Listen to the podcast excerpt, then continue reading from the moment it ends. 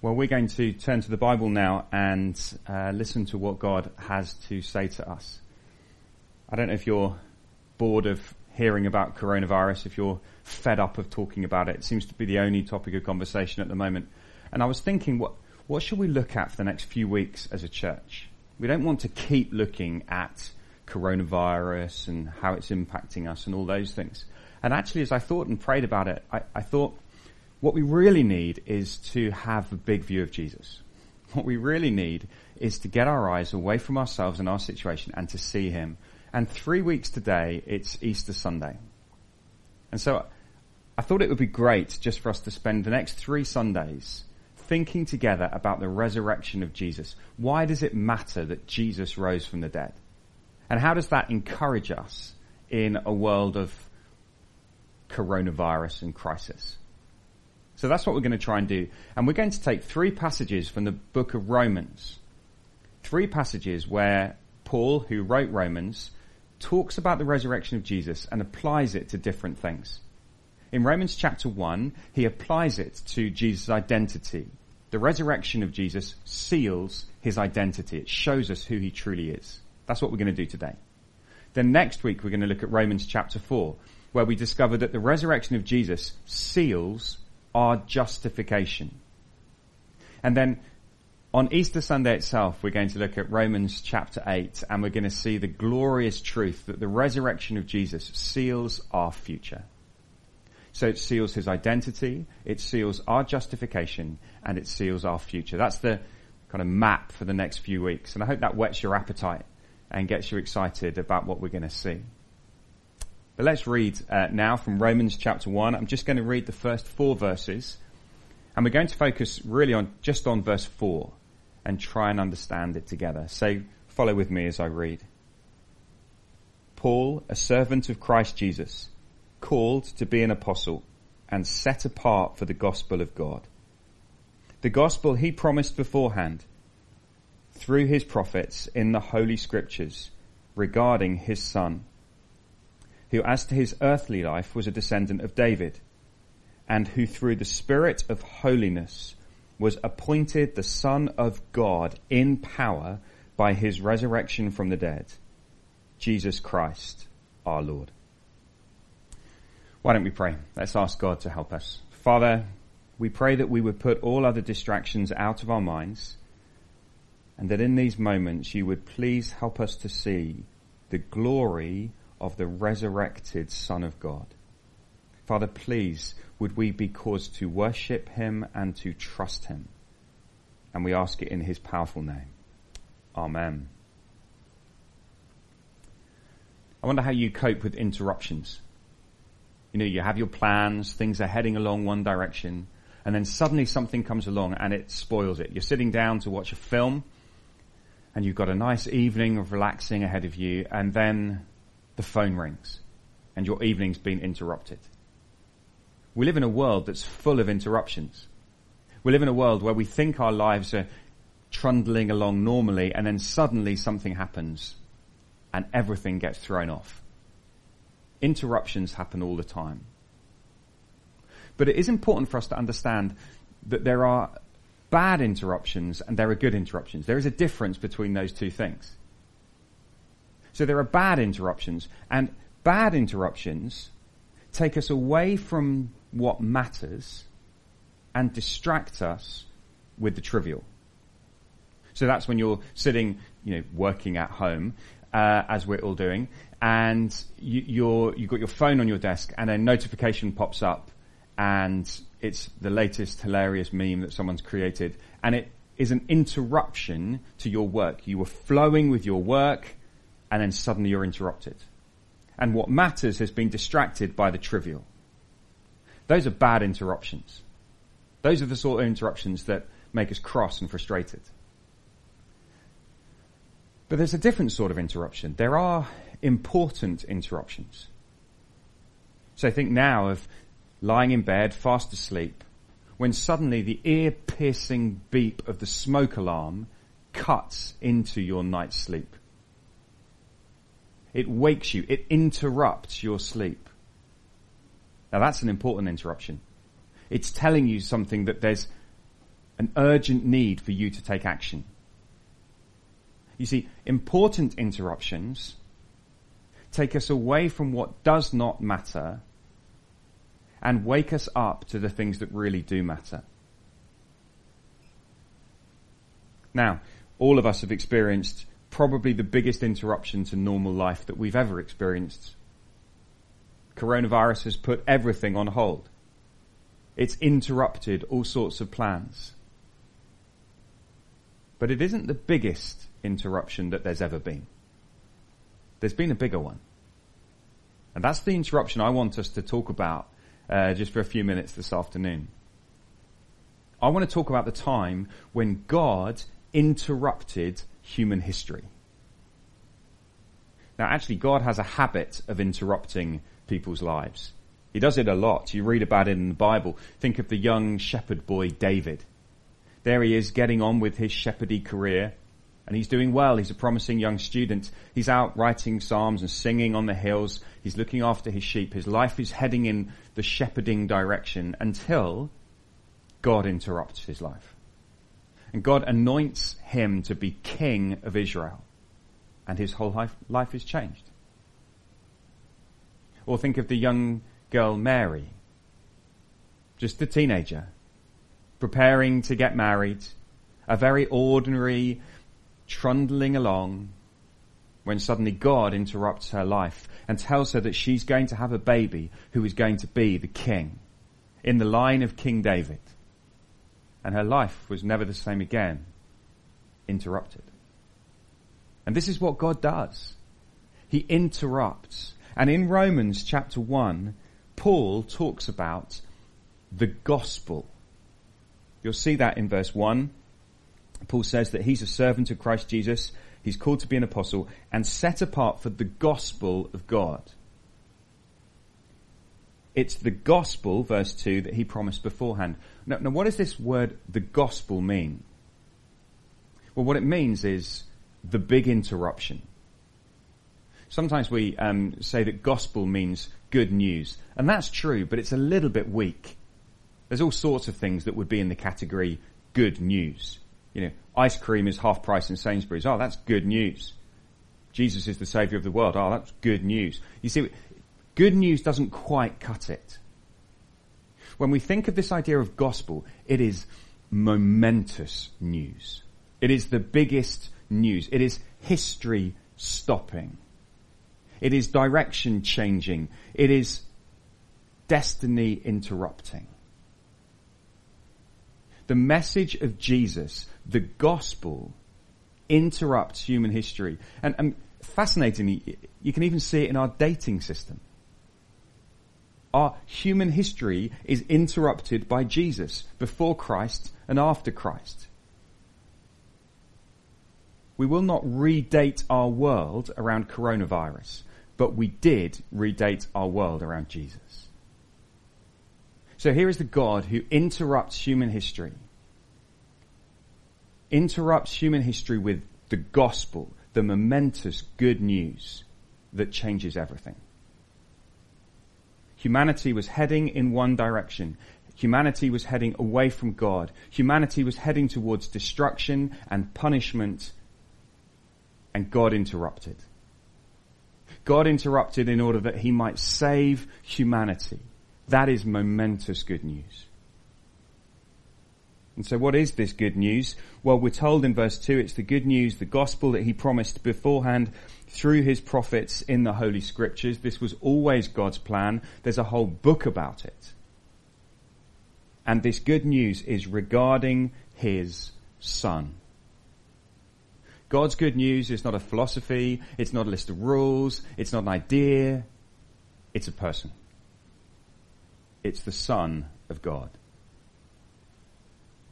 And that is why, as Christians, we are excited about Jesus. That's why we need to know Him, because He is the history interrupting good news that our world def- desperately needs to hear.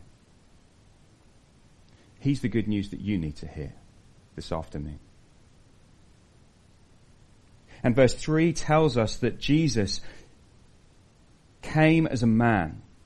He lived an earthly life as a descendant of David. David, the king. Jesus born into that line. So he became a man. But it's verse 4 that I want us now to focus on. Because this verse will explode our minds about the glory of this good news that God has brought about. So I'm going to read verse 4 again, and I want you to look at it with me. There are four bits to this verse, and we're going to dissect it. We're going to take these four bits, look at each of them individually, and then put them back together. So here is verse 4. This Son, who through the Spirit of holiness was appointed the Son of God in power by his resurrection from the dead, Jesus Christ our Lord. There are four bits to that. It's a complicated sentence. So we're going to pull those four bits apart. This verse tells us what has happened. It tells us how it happened. It tells us when it happened. And it tells us why it happened. We need to just look at the order of the um, clauses of the sentence carefully so that we see the, the logic of what's going on. Look at verse 4 and tell me what has happened. Well, don't tell me because I can't hear you, but you could tell someone sitting near you. What is it that verse 4 says has happened? Verse 4 says that he has been appointed the Son of God in power. That's what's happened. Jesus has been appointed Son of God in power. How did that happen? Through the Spirit of holiness. When did that happen? By his resurrection from the dead. And why did it happen? So that the whole world might know that he's Jesus Christ, our Lord. Four bits. Let's just take those one at a time and work our way through them and let the glory of what we're being told about Jesus really sink in. So what has happened? He has been appointed Son of God in power. What does that mean? Well, at first sight, it might sound as though it means that Jesus has become something that he wasn't before. So he's now been appointed Son of God in power. But the reality is that Jesus has always been the Son of God. He is the eternal Son of God. It's not that he became the Son of God at his resurrection. He's always been the Son. It is part of his very nature. He is one with his Father. Father, Son. We've seen loads about this in John's Gospel in the recent weeks. But understanding he is the eternal Son, he's always been the Son but he hasn't always looked like the Son. You see, there was a time when Jesus did not look like the Son of God. In fact, you could walk down a dusty Galilean street and you could walk past him and you wouldn't even notice him. You wouldn't even spot that there was anything different about him. He just looked like a man. Because this eternal Son of God became a man. He took an earthly life. That's what verse 3 is about. He has a flesh. He has an earthly life to him. And when Jesus lived on earth, he didn't always look like the Son of God. You see, when you see Jesus thirsty, or when you see Jesus tired, he uh, doesn't look like the Son of God. Now, of course, God cannot be hungry or thirsty, but when God became a man, well, then he hungered and he thirsted. And he certainly didn't look like the Son of God when he was nailed to a cross, when there was blood flowing down his face, and when people mocked him and laughed at him. If you're really the Son of God, save yourself. You're not the Son of God. You're a Galilean loser. Doesn't look like the Son of God. And so you have this He's always been the Son of God, but he didn't look like the Son of God. But what has now happened? Well, verse 4 tells us he has now been appointed the Son of God in power. His time of lowliness, his time of veiling his godness is over. It's no longer hidden. It's no longer masked by a human fallen, frail body. No, now he's the Son of God in power.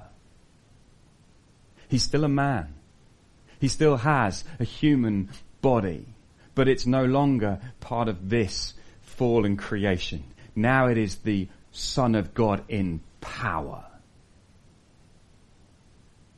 And see, this is the story of who Jesus is. The eternal Son of God who became man, became lowly, died, but now is appointed Son of God in power. So in many ways, in what Paul is saying in verse 4 is not that Jesus has become something that he has never been. He's saying that he now is experiencing what is rightfully and fully his. It's a bit like, remember David, the little shepherd boy, out looking after his sheep?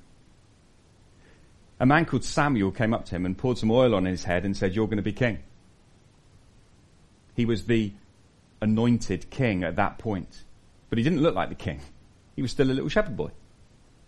And there was actually quite a big gap between that and then the moment when he was appointed king in power when he was recognized as the true king that he is. That's what we're being told about Jesus. He's always been the king. He's always been the eternal son of God. But what has happened now is that he's been appointed son of God in power. All power has been given to him. Jesus said to his disciples in Matthew 28, all authority has been given to me. That is as a function of what has happened. You also get it in other places. In Philippians chapter 2, we read of how Jesus came to this lowly place, but now therefore God has exalted him to the highest place and given him the name that's above every name. So Jesus is now as glorified as he could ever be or will ever be. He will never be more glorified than he is now. He will never be more powerful. He is the Son of God in power, and it's all his. Do you, do you understand how powerful he is today? That's his status. I think too often we, we think of Jesus still as the Galilean carpenter. We think of him still in his lowly state because we can sort of identify with him. Well, he's like us. He's a human being like us, and we uh, we get tired. He gets tired, but not anymore.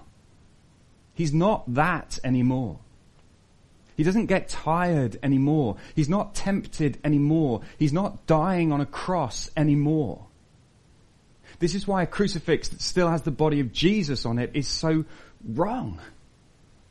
He's not there. He was, that was his state, but not anymore. He is now appointed Son of God in power. And if you could see Jesus now, if you walked past him on the street now, you would not miss him. In fact, you would fall down at his feet as though you were dead. Oh, we need to see more of the glory of Jesus. Oh, that we could see his appointment to power this declaration that the Father has made. This is my King. But how did this happen? What happened? He was appointed Son of God in power, but how? Well, Paul says this happened through the Spirit of holiness. Again, that's a strange phrase. Because you might just think, well, why doesn't it just say, well, God did it? But Paul is very specific. No, through the Spirit of holiness, Jesus has been appointed Son of God in power. This is not a self appointment. Jesus didn't declare himself to be the Son of God in power. This is an appointment that God has made by his Spirit. And this is the spirit of holiness. Why do you think Paul particularly describes the spirit like that? I wonder if it's because when you think of Jesus in his humanity, when you think of him in his fleshliness, when you think of him in his human life, he lived a life that was sort of unclean with other people. He came into contact with unclean things. He died.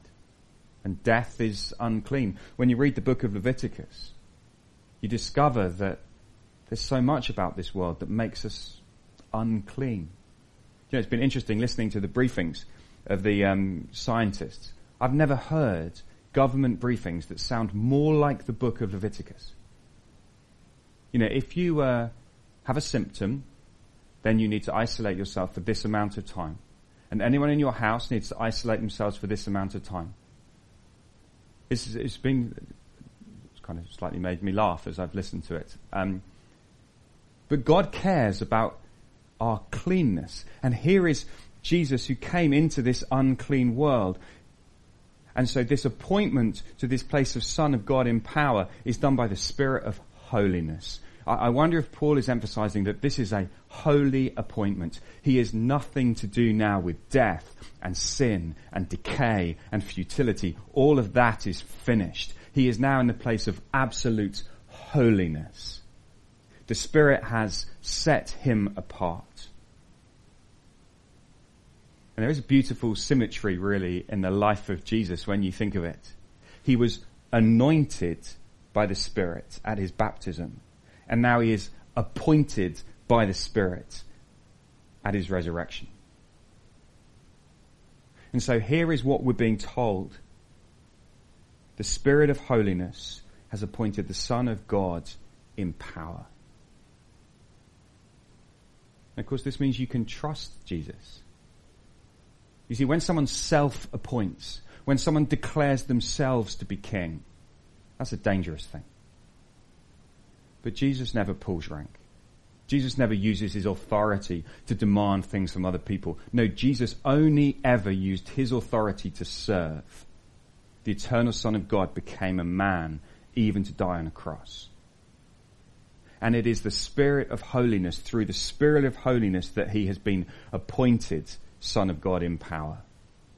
God the Father, just as he anointed him at his, at his baptism, has now appointed him in his resurrection through the Spirit of holiness. So Jesus has got nothing more to do now with this unclean world. When did this happen? Well, it happened by his resurrection from the dead. That was the decisive moment that marked the change between the lowly, veiled life of Jesus and the now appointed in power Son of God. That is the decisive moment. Jesus' manner of existence changed at that moment. He was raised from the dead.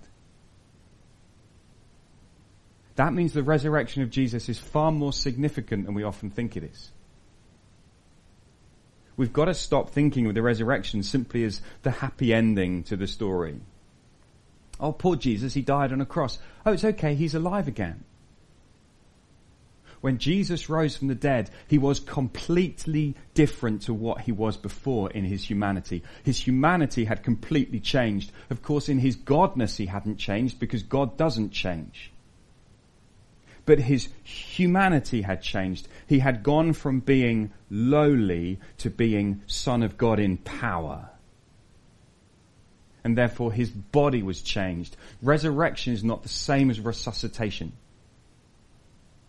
When someone is resuscitated, so the footballer Muamba, who uh, all those years ago his, his heart stopped and he was out for 78 minutes and they brought him back and he came back and he was alive again. That was a resuscitation. It's not the same as a resurrection. A resurrection brings about a complete change. It means you're done with death forever. You're never going to die again. And it was at that moment that Jesus was appointed Son of God in power. as he's raised from the dead, and then that's sealed by his ascension to heaven and him sitting at the right hand of his Father. And why? Why is this so significant?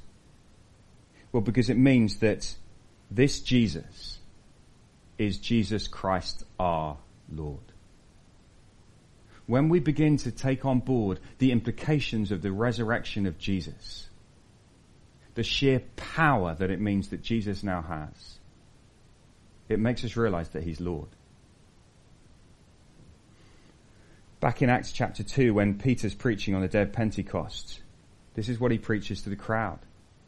He preaches to them of Jesus in his earthly life, now risen from the dead, and then he finishes by saying, God has made this Jesus, whom you crucified, both Lord and Christ. He's the one who has all authority and all power. It's all been given to him. His resurrection is what guarantees that. And therefore, Jesus is the one who has the right to interrupt our lives. He's the one who has the right to have authority over our lives. We don't get to sit in judgment on him and say, oh, let me see, do I like Jesus? Shall I follow him? Not sure. He's Lord and Christ. He's the one who has all authority. He's King of kings and Lord of lords. You don't get to choose whether you follow him. You must follow him. Because he's been appointed Son of God in power. And we flip this round all the time. We put ourselves in that place of decision rather than humbling ourselves and saying, Jesus, I'm sorry that I've ignored you. I'm sorry that I've treated you as if you're not that powerful. Please would you interrupt my life? I wonder this afternoon, what is your view of Jesus? Do you think of him as powerful do you think of him as this powerful? Do you think of him as the one who has the right even to interrupt your life? Let me just suggest two ways that he might interrupt your life this week. Perhaps he might interrupt our sin. Reality is we have hearts that run after other things. We turn to other things. We love other things. We worship other things. And Jesus comes and he stands in our way and he says, I am Lord and Christ. And I will interrupt you.